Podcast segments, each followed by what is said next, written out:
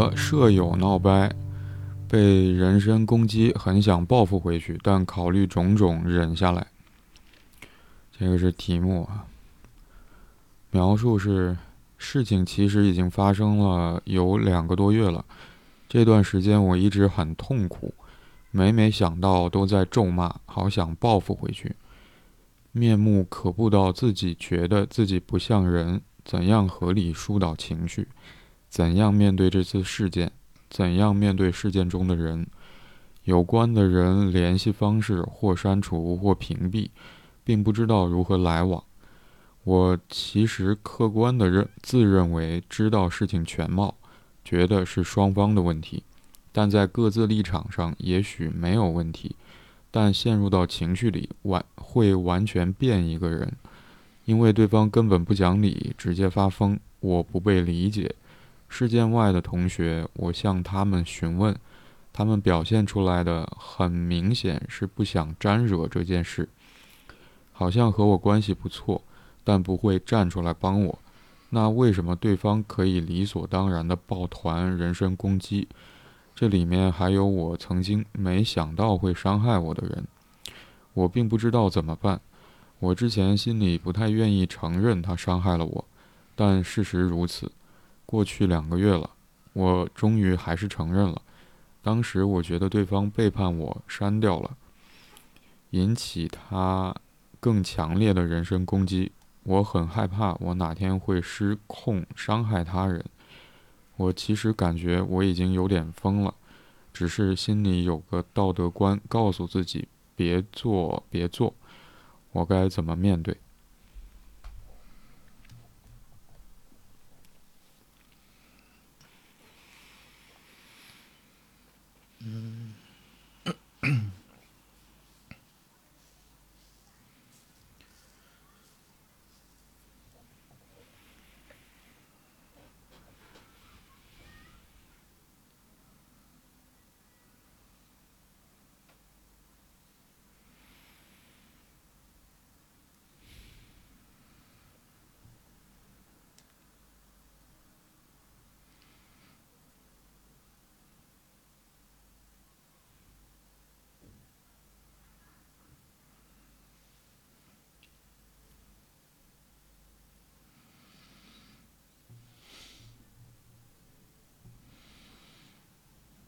嗯，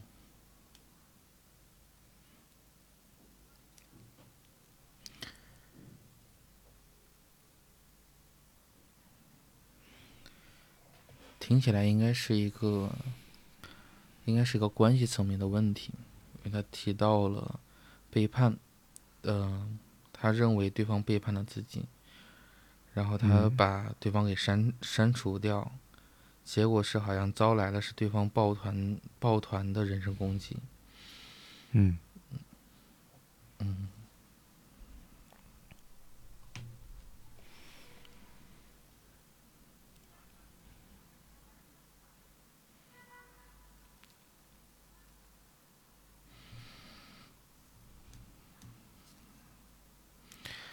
有有两个感觉啊，有点突兀。一个是感觉他，他，呃，描述的非常清楚，但另外一方面来讲，又好像什么也没有具体的来说。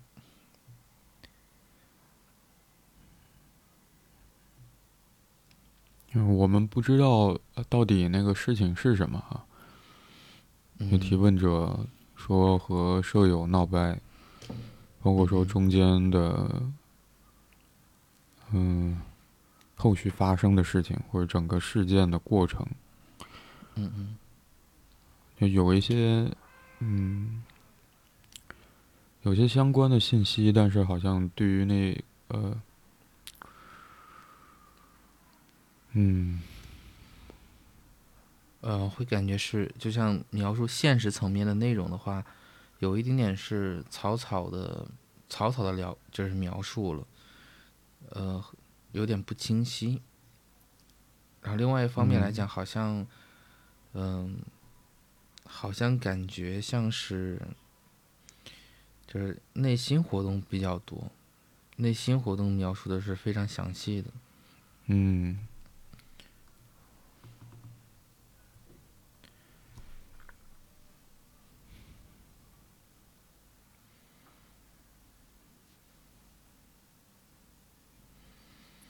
嗯，因为我们一般来讲啊，可能常规性的描述，比如说，一个是描述他现在的现在的状况，嗯，的一嗯心理的情况，然后目前的一些反应跟跟对这件事情的理解，然后紧接着应该会描述两个月前发生了什么，然后从头到尾的一个呃就时间顺序的一个一个讲解或者一个描述。然后最后的话，呃，里边也会包含了自己对于一些事物事事情的，呃，判断跟看法。然后最后的话会呈现问题，这是一个呃常规的一个问题描述的逻辑。嗯，但里边的话会感觉，就让我印象非常深刻的是他自我的矛盾，就一个是，一个是他说到，嗯。就他很痛苦，然后每每想到就想都在咒骂，很想报复回去，呃，面目可怖到自己觉得不像自己不像不像人，然后紧接着连连着问了四个问题，呃，怎样合理疏导情绪？怎样面对这次这次事件？怎样面对这次事件中的人？嗯，就是就是。因为这个里边就听起来，呃，有一个隐隐性的一种对立的，因为他自己的情绪是没有办法，因为他前面描述的实际上就是他自己目前面对这件事情上，仍然是一个很难消融掉的，或者说仍然还在一个情情绪的一个高密度之中。紧接着他问的那四个问题都是一个有点要跳过他的情绪。然后合理的、理性的去处理，而后续的部分的话，就像，嗯，他可以客观的，他他说他其实可以客观的认，呃，嗯，自认为知道事情的全貌，觉得双方都有问题，但，呃，在各自立场上又又也也许没有问题，嗯，然后但陷入到情绪里边，完全变了一个人。啊，因为对方不讲理，然后直接发疯不理，然后他不理解，等等等等，这里面好像就是也是一种有点错进错出的感觉，就好像，呃，就是自己，因为他的反应是自己其实气的不行了，但是又好像不想成为一个就是只是情绪化的人，仍然想要，嗯。很客观的去判断，就有点像是，呃，打官司还要还要替法法官去考虑问题，或者站在法官的角度，合理的、体面的去思考这个问题。这里面好像也跟前前边的那个部分有有点相似，就因为如果当你站在法官的角度的时候，实际上你也是要，呃，遗弃掉或者说有点跳过了你自己的情感体验。再到后边的话。他说到，就是，呃，之前心里边不太愿意承认承认他伤害了我，但事实如此，过去了两个月了，呃，他他终终于还是要承认，就是就是就是他呃，这个人就是伤害到了他，嗯，好像就是被伤害的这个事这个事实，好像对他而言。呃，因为他所说，因为这个承认好像对他而言是也是一个，嗯，怎么说，不太容易能够接受的呃一件事情。嗯好像他更不想要，不想要承认，也不想要去面对，就是被人伤害，或者说被这件事情影响到。嗯。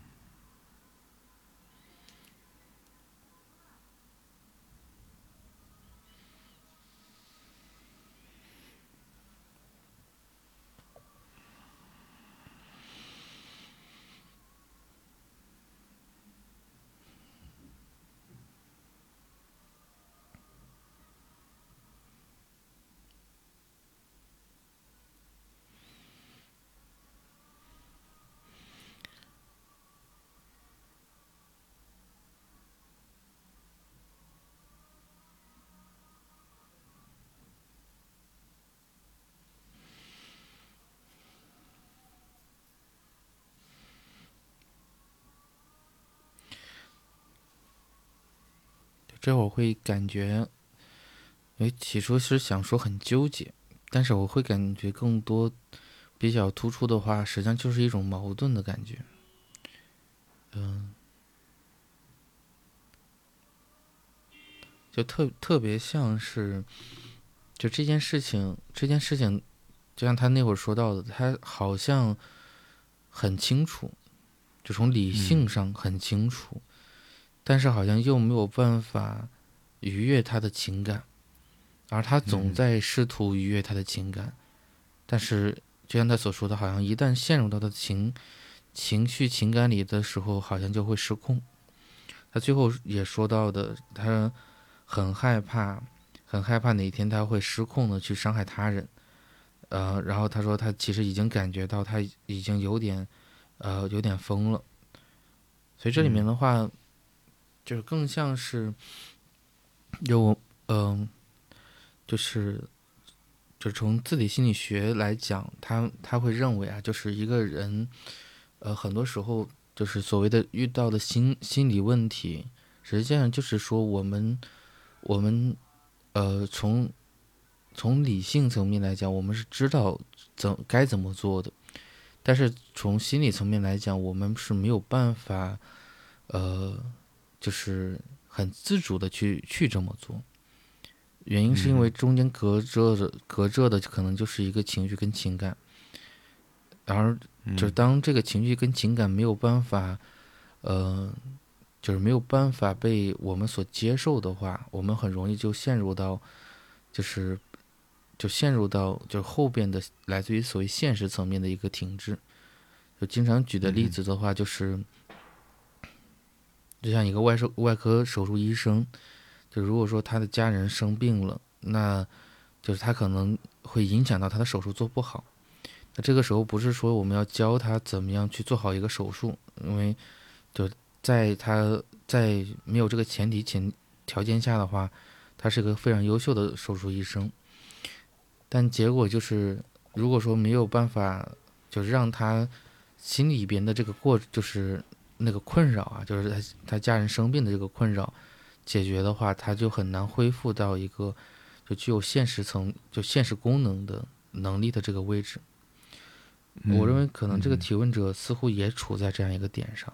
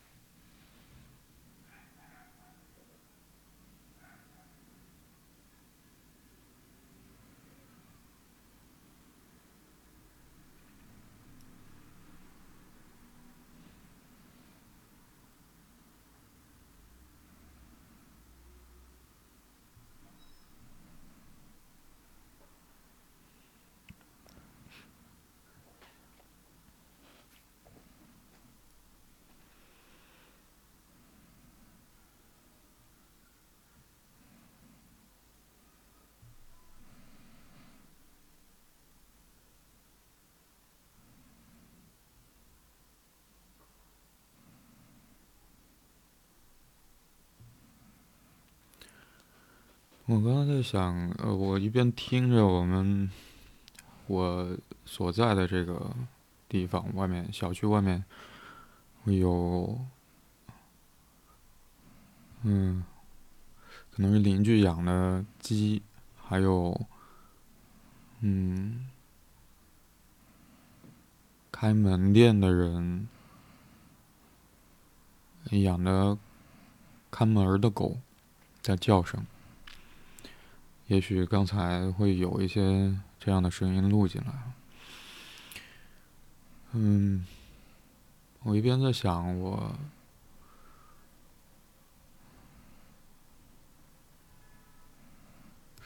似乎是被什么东西卡住了。嗯嗯，我会觉得其实很费解，无论是在阅读，呃，提问者的描述，就像你刚才说的，其实说呃。写了很多内容，嗯，一整个方块，嗯，但我似乎得得去试图努力去寻找出一个顺序，或者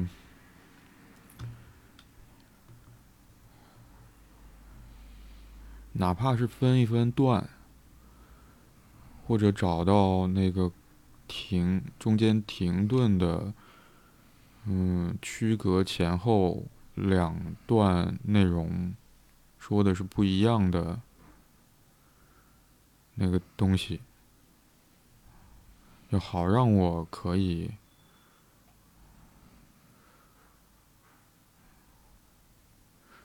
嗯，可以明白吧？可以明白提问者。在描述当中，他到底想要表达的是什么？也许我刚才一直是处在那种困惑的，或者困顿的、不理解的那个处境里，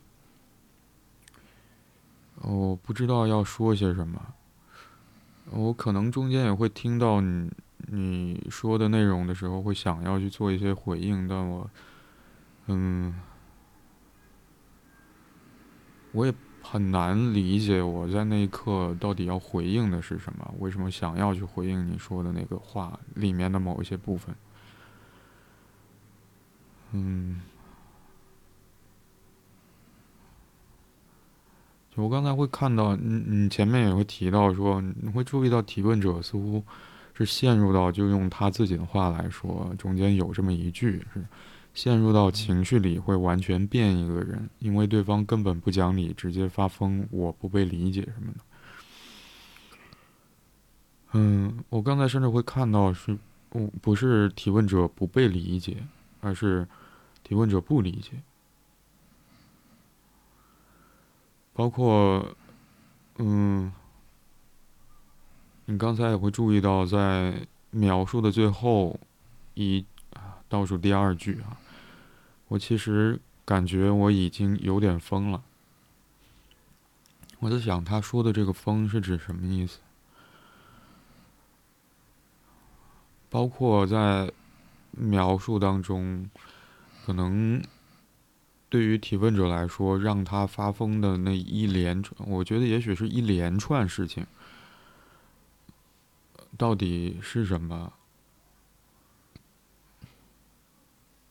嗯，或者，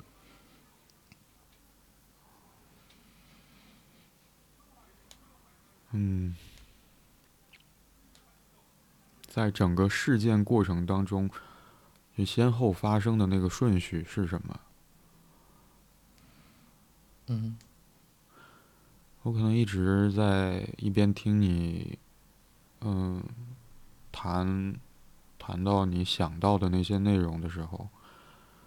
我大概体会到的是这些困惑。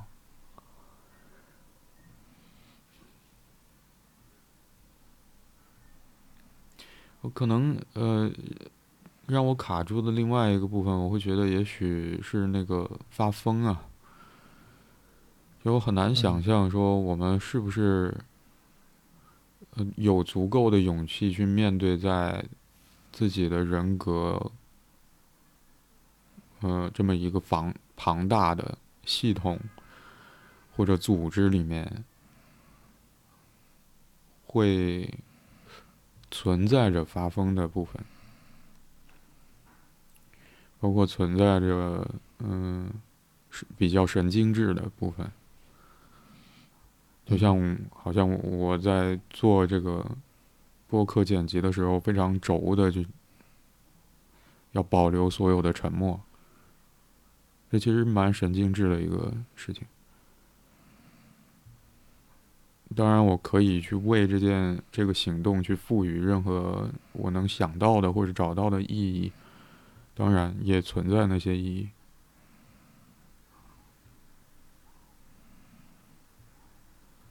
然后我我可能也会卡卡在要去触及一个人，有的时候觉得好像自己会疯掉这种时刻嘛。或者说，在陷入到这种仿佛自己疯掉的状态里面，到底意味着什么？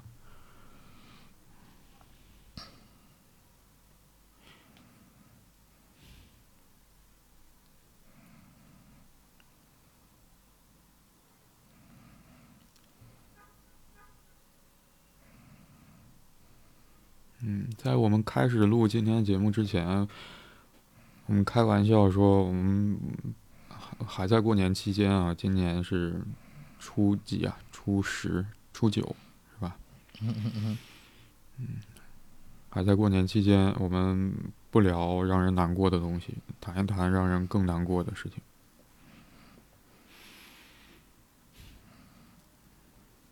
我想，那个更难过的。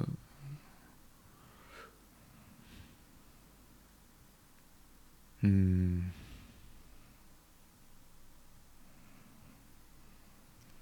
大概去，大概是去忍受我们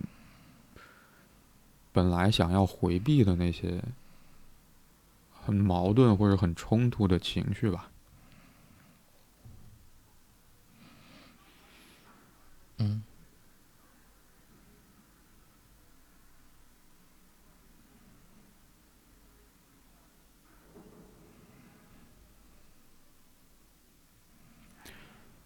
所以我在想，如果存在着让人想要去，或者让提问者想要去回避的非常矛盾的，也许非常剧烈的，让人感到非常不舒服的那些情绪或者感受的话，嗯，我想有没有可能提问者所遭遇的那个事情起点会在这么一句话，因为他说。当时我觉得对方背叛我，删掉了，引起他更强烈的人身攻击。起于当时我觉得对方背叛我，删掉了。嗯嗯。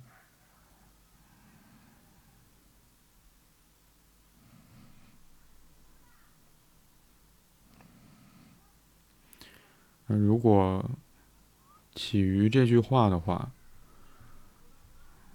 那我在想，有没有可能提问者说的，就我之前心里不太愿意承认他伤害了我，那个伤害指的是背叛，或者说提问者觉得对方背叛他。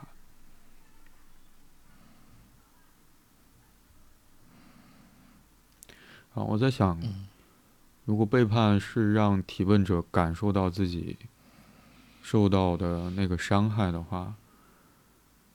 背叛带给我们的伤害性会是什么呢？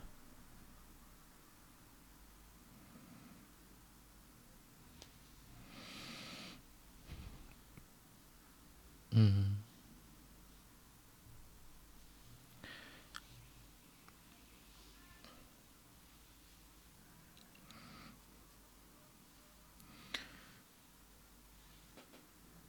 背叛往往会充斥着。呃，所谓的就是我们对于另外一个主体啊，另外一个人，他的一种其实是一个信任，嗯，而最终的最大的伤害，实际上是我们对于客观事物原定的那个，就是原定的那个印象，或者稳定的那个感觉，嗯，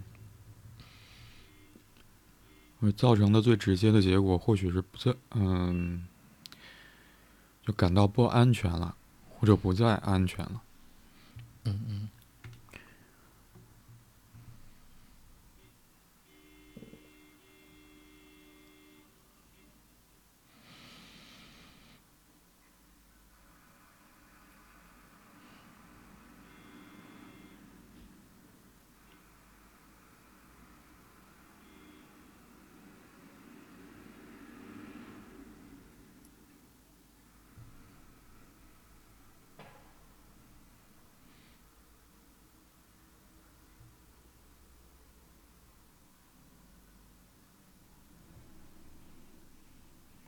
好像说到这里，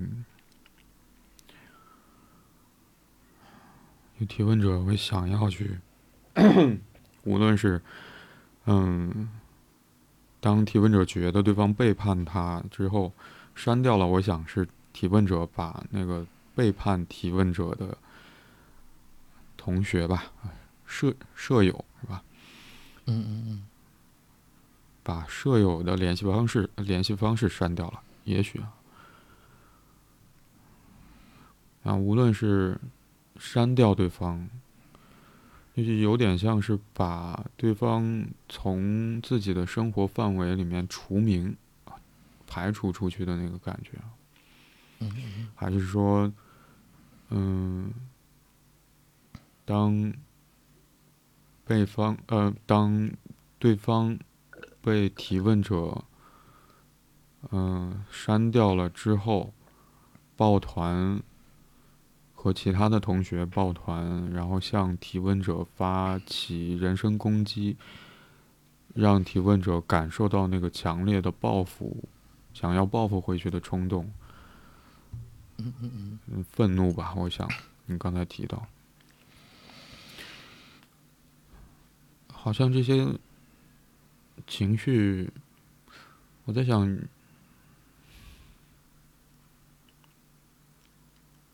似乎也是正当的。就如果我们的世界被一个，嗯，外部的事件所摧毁，或者说我们原本信任的，或者是信念，嗯嗯，嗯，我们内心世界赖以存在的。可以称之为是支柱的那些东西，如果被外来的一个什么事件，或者说一一一个人摧毁了，导致我们变得很难感受到在被摧毁之前的安全感的话，嗯嗯。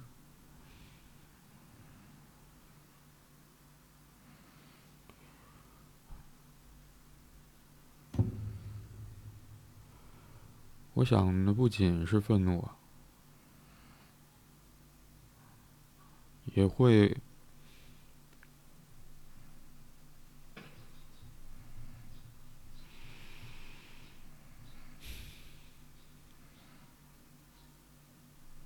恐怕也会有恐惧啊，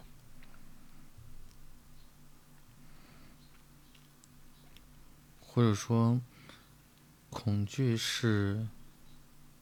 最突出的，嗯，嗯，刚刚刚刚你在说的那个过程里边，我在想，就是对这个提问者真正伤害的事情，嗯，哦，他有可能是这是一个连锁反应啊，就是就就就有点像是那个地震一样。那显然，呃，有可能余震，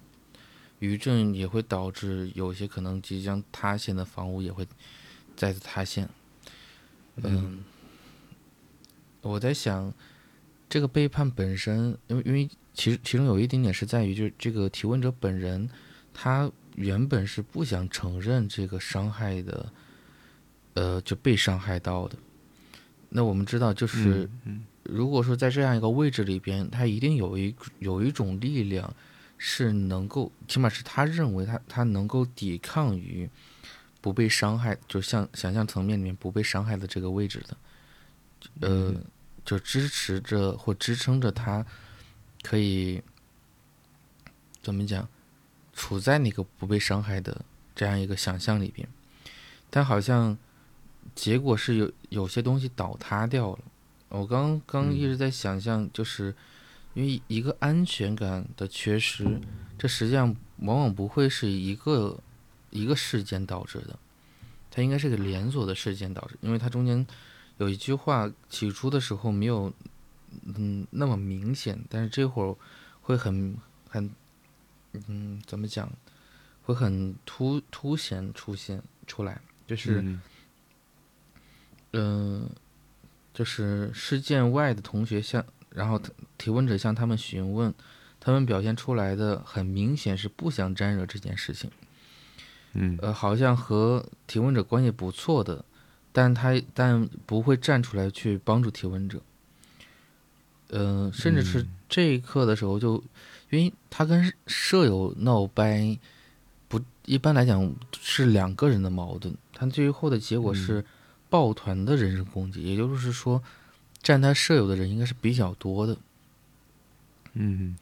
而最终的结果，他说这里边还有提问者曾经没有想过会伤害提问者的人，所以嗯。所以好像正是这个是，这个更像是那个压倒骆驼的最后的一根稻草，嗯，就是那一波一波的余震，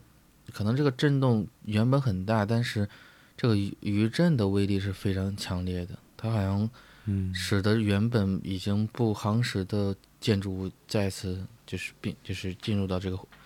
倒塌的状态里面，所以好像真正让他感受到痛苦的，我认为是当他跟别人发生冲突的时候，本应该支持他，或者说哪怕是只哪怕只是理解他的人，好像结果反而没有站出来，甚至是有可能也向他呃也向他进行了这个指责。嗯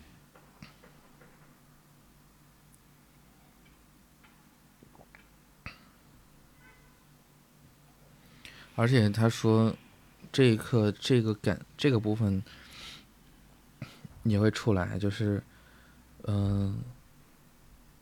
就是提问者说他很害怕他哪一天会失控的伤害他人，这个他人没有说指向于就是跟他闹掰的这个舍友，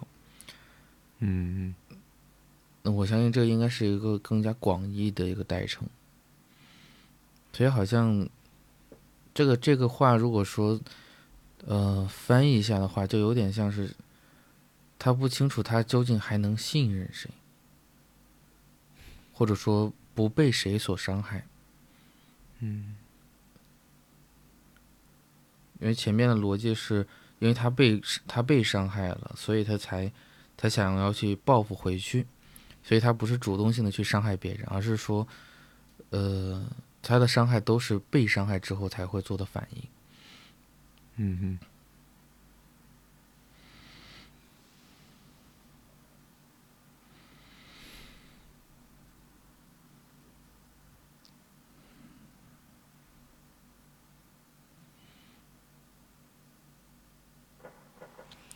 你刚才提到地震跟余震呢，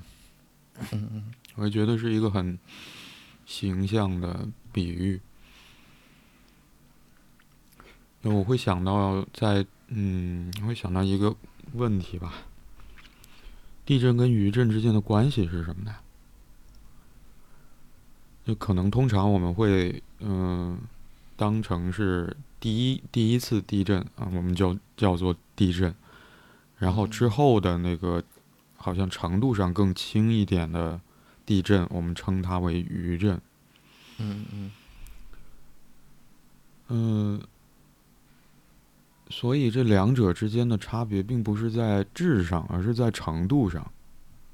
就地震跟余震之间的差别。嗯嗯所以我在想，好像当你刚才提到说，原先对于提问者，嗯，可能他都没有想到对方会站在自己的对立面的那些人，却站在了跟呃提问者闹掰的那个室友一边的时候，好像那个冲击是更具体的，或者说更明确的。如果这件事情可以称之为是余震的话，我在想那个呃，嗯，余震之前发生的那个原本的地震或者地震的主体有没有可能其实是性质相同的事情？就像你刚才提到说，你最后你会觉得说提问者担心就害怕自己哪天会不会失控伤害他人，那个他人是泛指。就我想这个泛指也某种程度上，嗯呃，指向的是，嗯、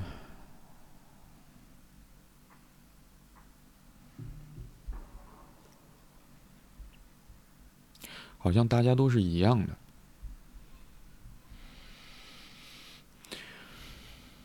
所以我不知道有没有可能反过来，从余震那件事去看地震的话，嗯嗯嗯，嗯，是的，我在想，也许就离那个提问者所面对的那个困难更近一点了，因为我想。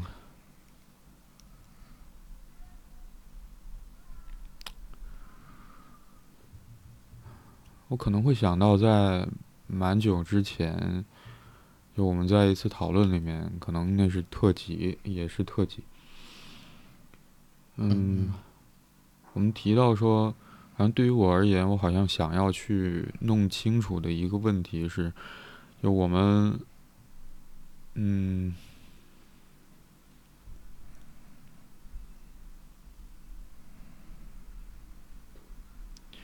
就在关系当中，或者尤其是亲密关系，如果为我们提供了很多很重要的，嗯，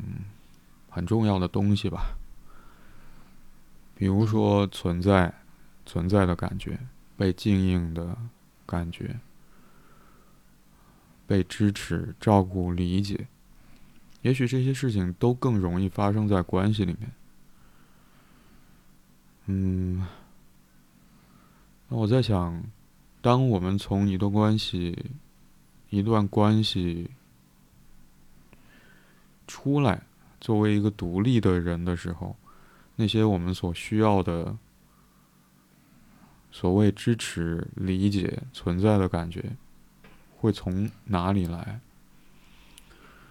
嗯，好像跟我原原先一开始提到那个问题的描述内容不太一样，但是我刚才会想到这个事情。嗯嗯嗯。就如果说对于提问者而言，呃，对方的背叛是对于，嗯，就对于提问者。内心世界的冲击如此之大的话，如此剧烈的话，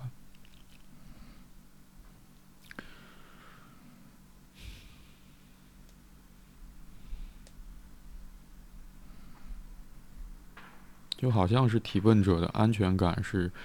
依靠在提问者和舍友，或者说。或者和其他人的关系里面的，嗯，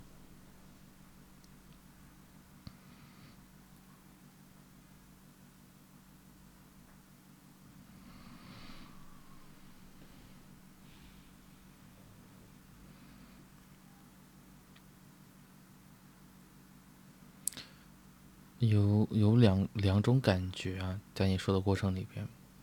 就是第一种感觉，就像你所说到的，好像就是在某种意义上来讲，他的内心世界都是由这些人，就他很看重的这波人，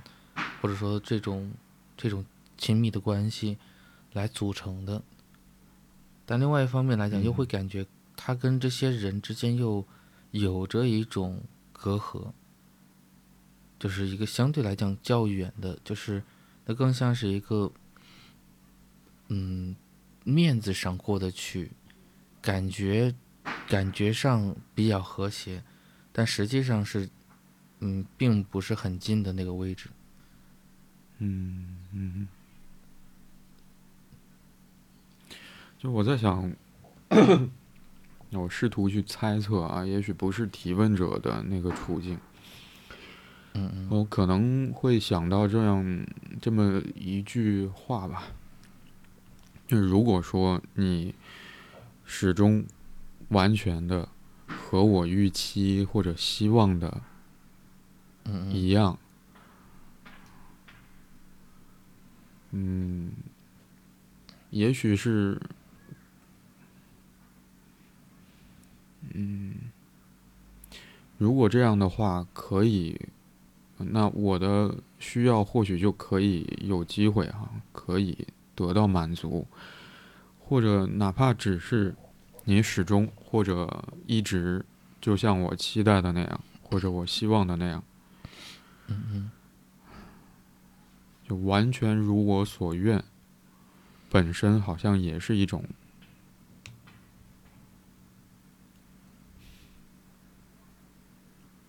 渴望被满足的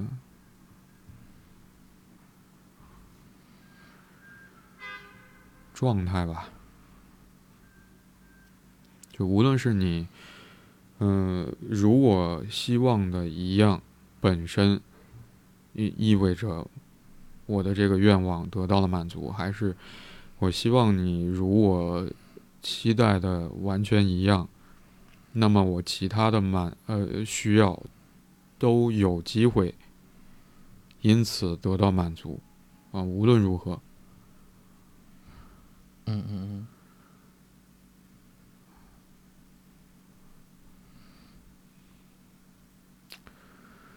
嗯，哇，好像要变成 变成一句能够听得懂的话，真的是，嗯、我试图再调整一下的话，或许可以说成是，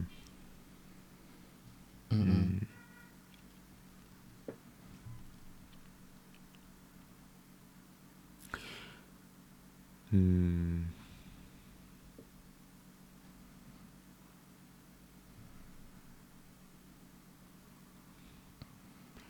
简单一点来说，就如果你和我期待和想象的一样，那就好了。嗯嗯嗯，好像关系里边大多数都是处在一种奢望的位置上。嗯，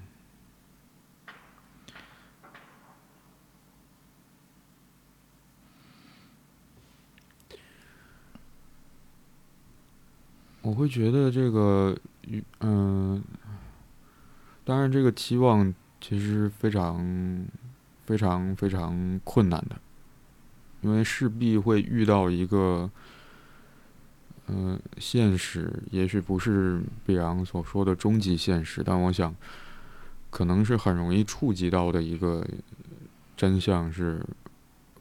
你跟我并不一样这件事。嗯但我想，那个过高的期望，好像里面，在我的感受里，其实更像是一种，嗯，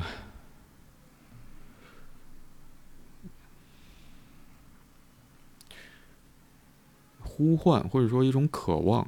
我想那个渴望里面是有一些功能的，比如说我在想，如果你和我期待的一样，那个一样是指什么呢？比如说，嗯，对于某一些事情的看法，你跟我完全一样。嗯，比如说，嗯。也许一样本身就就足够了。我想一样意味着，当遇对遇到同一件事情，你我两个人的感受如果都一样的话，那意味着我的感受更有机会被人理解。嗯嗯嗯嗯，或者说他，嗯、他就正常化了，他不再是一个，呃，不，就是因为当他很奇怪的话，我们会羞于去表达，或者说感受感觉到他更像是不被接受的，就像你刚刚所说的不被理解。嗯、或者说，呃，可能我会想到再往下面沉一点的话，嗯我可能会想到，如果我们对于一件发生的事情的感受完全一致的话，那么我无法理解的那个部分就有机会通过你去理解。嗯嗯嗯嗯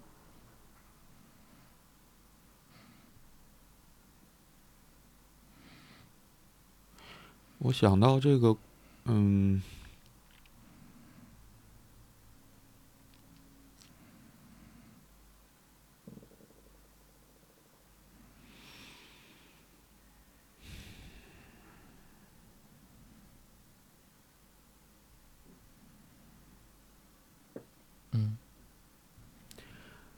我想，也许我刚才说的话解释了我前面那个被，呃，感感觉被卡住的那个处处境或者状态。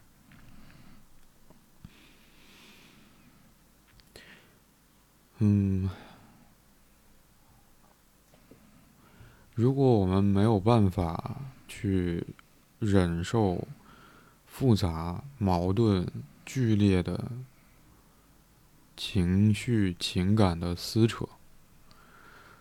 嗯，恐怕也意味着我们很难去观察到底是什么事情发生了什么。嗯嗯嗯，嗯，让我们产生了这样难受的体会。那么，好像我们也很难去有机会理解自己在。一件事情会让我们觉得很难受的这些事情当中的处境，恐怕也不太容易理解我们跟共同处在这件事情发生过程当中的其他的人之间的关系，而这件事情对于我们个人来说的意义，也就更谈不上了。嗯嗯，所以我在想，如果我难以去承受这些复杂矛盾的感受，而这个世界上有另外一个人跟我的感受一样，我想有没有可能就会有机会？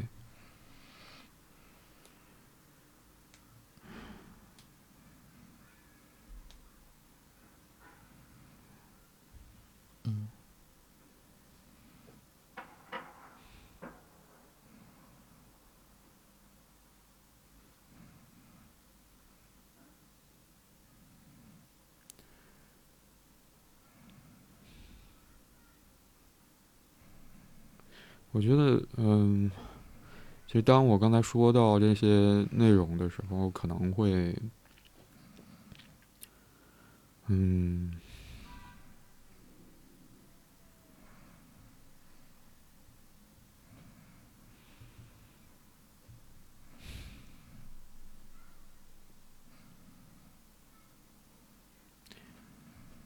就可能会想要往回拉一下。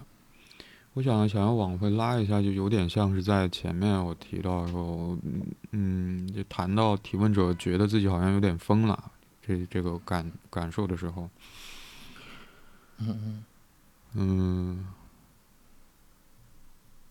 我在想到说，也许我们不是也许，而是可能这也是我们不得不要去，嗯。注意或者说去观察的一个事情，是我们可能在某一刻会陷入到一种嗯被情绪困住、动弹不得、无法理解、不能思考。由冲动驱使着我们想要去做一些什么事情的那种疯狂的状态，那个疯，嗯嗯嗯，精神病性状态，也许可以称之为。而我想，之所以，嗯，刚才我停下来，是因为，就当我谈到说，我们也许有的时候会渴望这个世界上有另外一个人。可以体验到我体验的感受，嗯，并且，嗯，帮助我去理解或者承受我无法承受的那些情绪，去帮助我理解这些情绪，赋予这些事情意义。嗯，这听上去好像非常的原始，或者非常的嗯，不不不成熟啊，原始、幼小、幼稚，甚至是。但我想，嗯，这可能也是最初我们和和另外一个人沟通或者建立情感关系的起点。嗯。或者说，呃，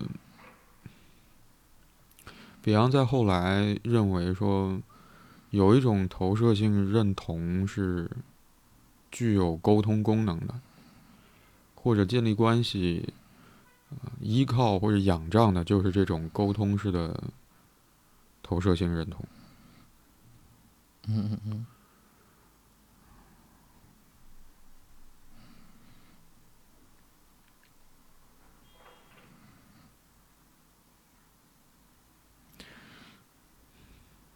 那我想，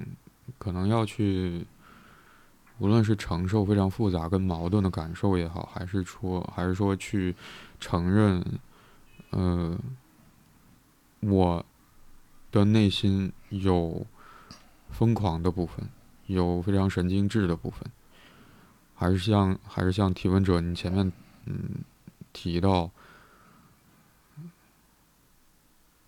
提问者不得不。承认，但是非常不愿意承认的是，他的舍友伤害了他这件事，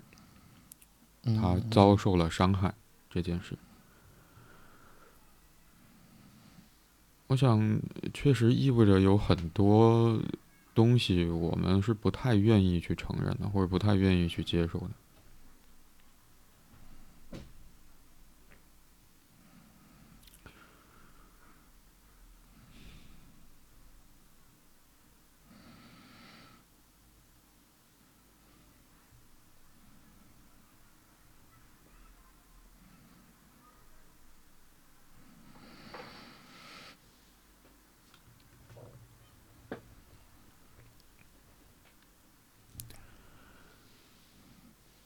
嗯，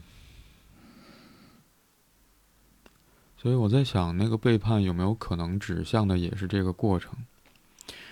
也不一定是，嗯。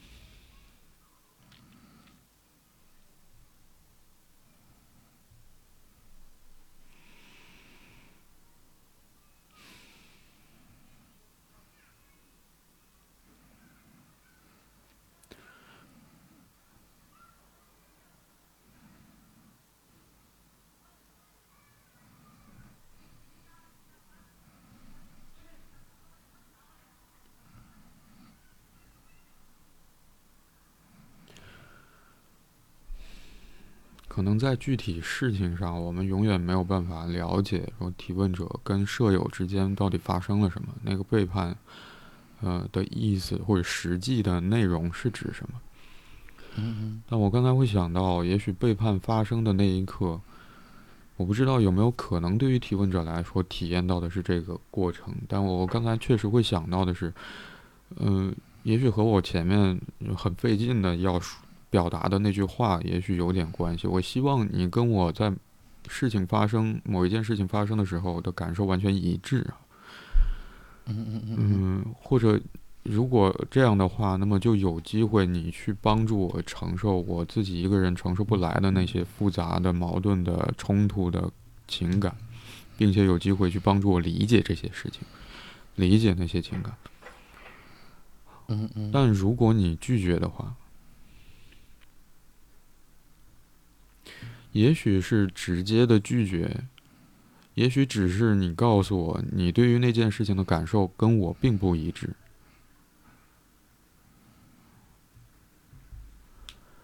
而对于我向你投注的那份期待，恐怕就落空了。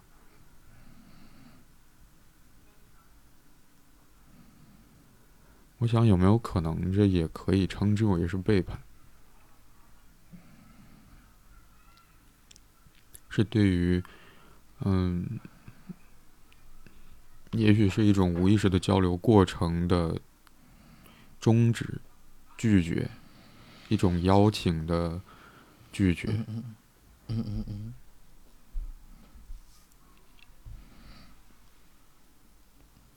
这个背叛更更像是，更像是被抛弃，或者说，嗯，有点像是被遗弃，嗯，你会会有原原本有一个期待会在。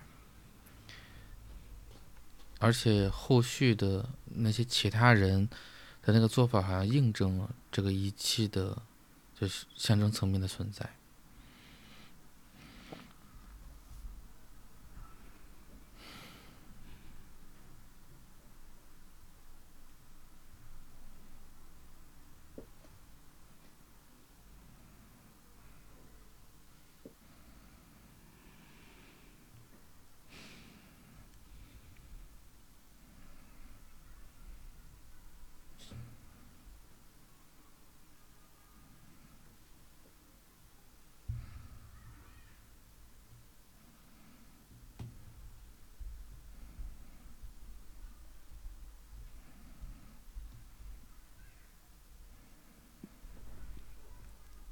会像你们刚才提到那个仪器，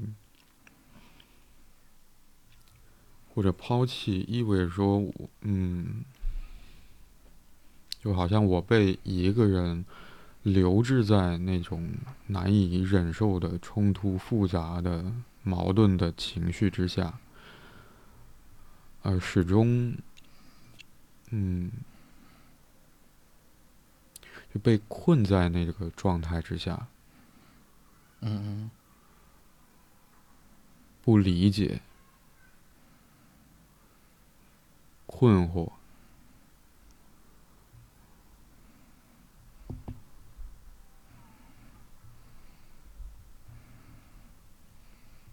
某种程度上也是一种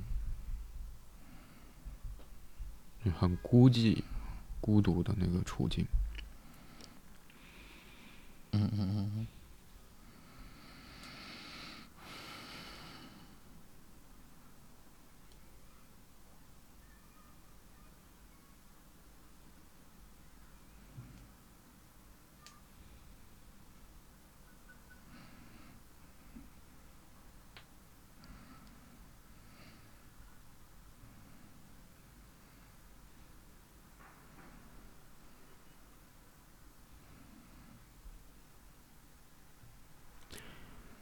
所以我在想，也许提问者在题目当中也用到的那个词，很想报复回去。嗯，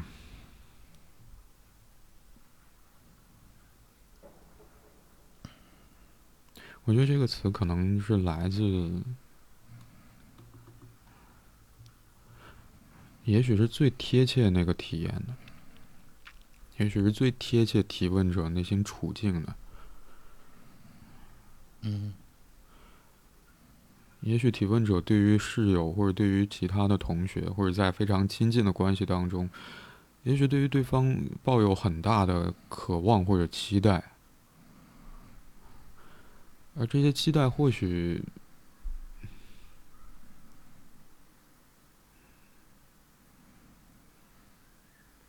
因为我们都不愿意去承受那份挣扎跟痛苦。也本身意味着变得实现那个期待，就那个期待获得满足本身也意味着很困难了。嗯嗯。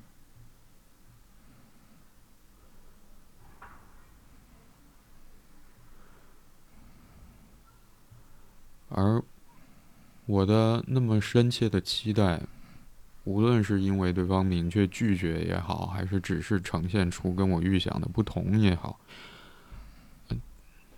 如果都让提问者感受到的是他被滞留在一个困顿的或者呃无助的或者非常痛苦的情绪状态里面的话，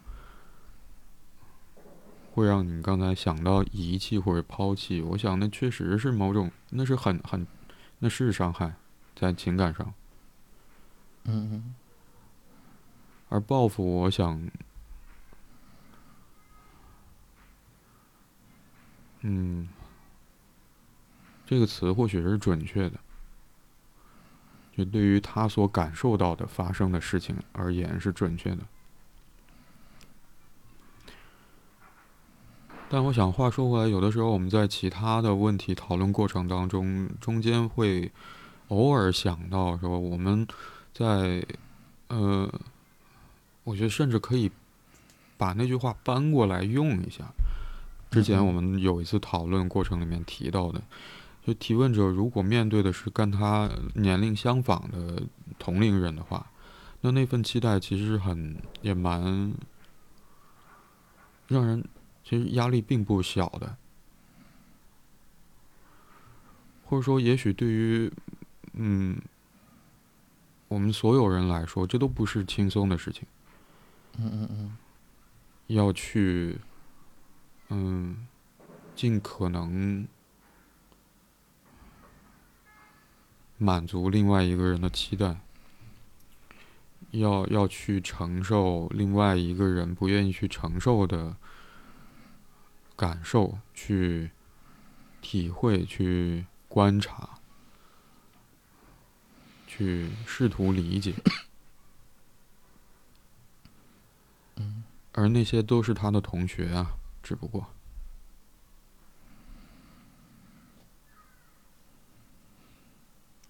所以我在想，有没有可能，好像事件外。这句话提问者写到说：“世界外的同学，我向他们询问，他们表现出来的是很明显不想沾惹这件事。嗯嗯嗯，平时跟他关系不错，但也不会站出来帮他。我在想，那个拒绝或者说，嗯嗯，提问者观察到的，呃，其他所有人仿佛都站在自己的对立面，我我会觉得，就仿佛是在去证实说要去体会。”或者满足另外一个人的愿望也好，还是满足另外一个人的期待也好，还是去承受对方不愿意承受的那些痛苦、不舒服的感觉也好，呃，可能都不是我们就是很发自内心的一开始就心甘情愿去做的事。嗯嗯嗯。也许并不是去针对提问者这个人，而是说，嗯，要远离的是那个让可能让离开提问者的那些同学不舒服的那个处境。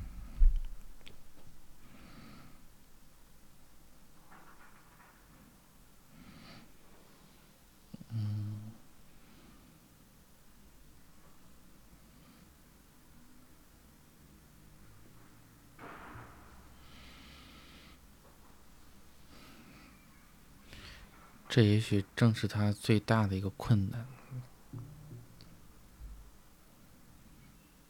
没有人想要接。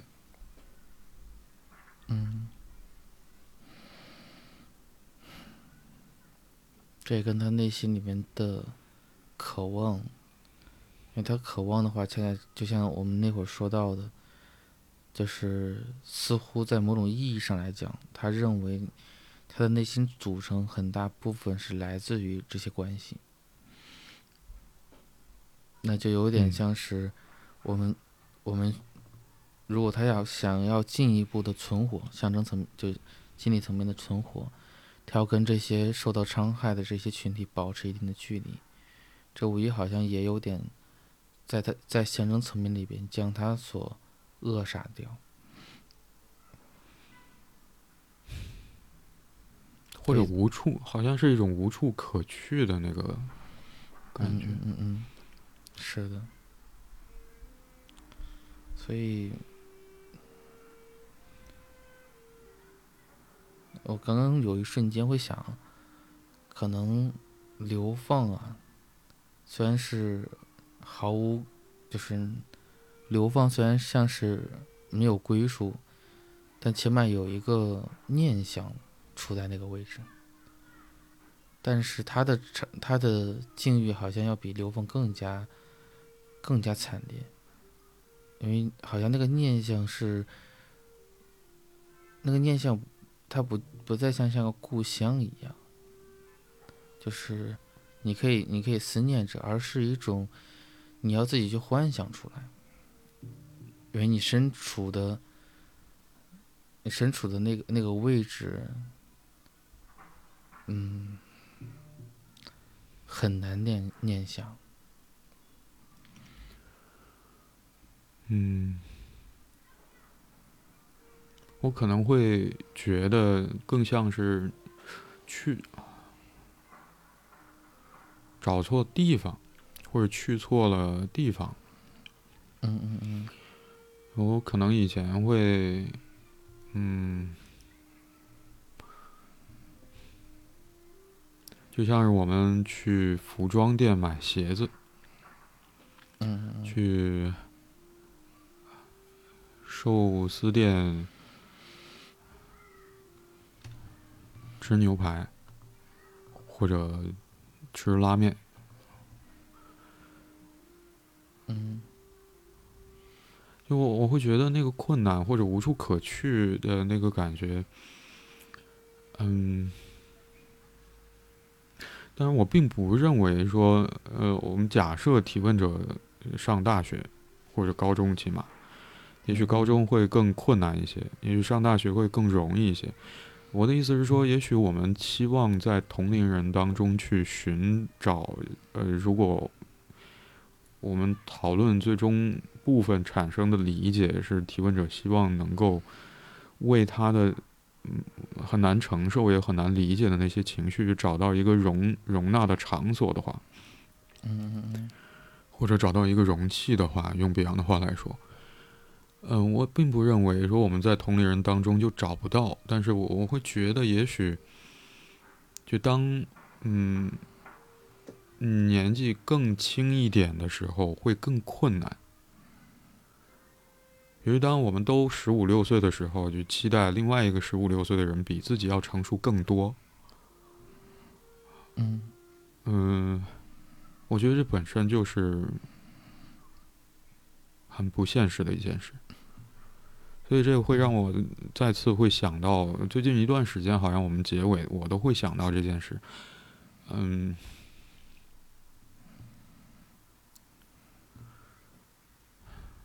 是唐纳德·梅尔泽嘛，在总结还是？也许我我需要回头再去查证这件事哈，但我想到那句话，之前提过的那句话，是养育者、教育者跟治疗师或者咨询师或者分析师所具备的是同样的功能，或者说要去行使的是同样的功能。嗯，为成长留出空间，促进发展，成为心灵的助产师。而这些功能可能最核心的部分是在于我们能否去涵容非常矛盾冲突的、让人痛苦的感受，去试图理解这些感受，或者去生发出跟我们自己有关的那些所谓真相吧。而我很难想象把这样的责任或者说这样的期待，呃，托付给，嗯，同样很年轻的人，在非常年轻的时候，假设是大学之前的年纪的话，还希望这样的期待可以得到满足。我我确实也会有点同意你刚才提到一个词，叫嗯，说奢望。嗯嗯，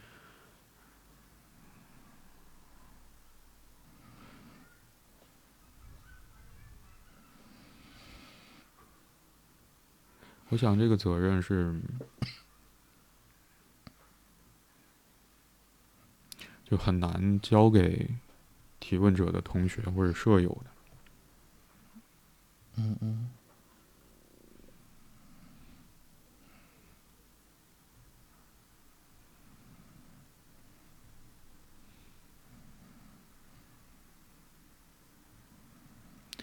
我突然想到这个，如果提问者处在大学阶段的话，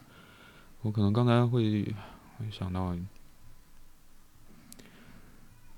可以去找大学咨询，应该叫心理健康中心的咨询师吧。嗯嗯嗯，嗯，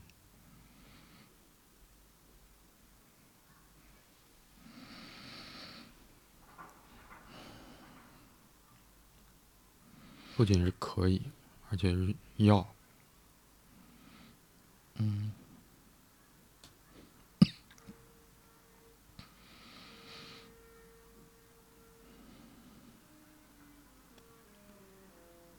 我想是比把这个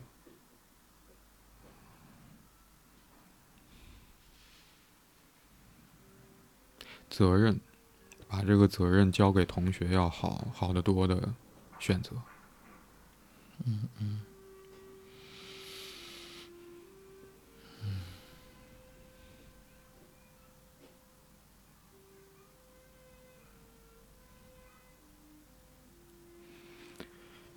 也许这是我今天对我们今天讨论的这个问题最后想要说的了。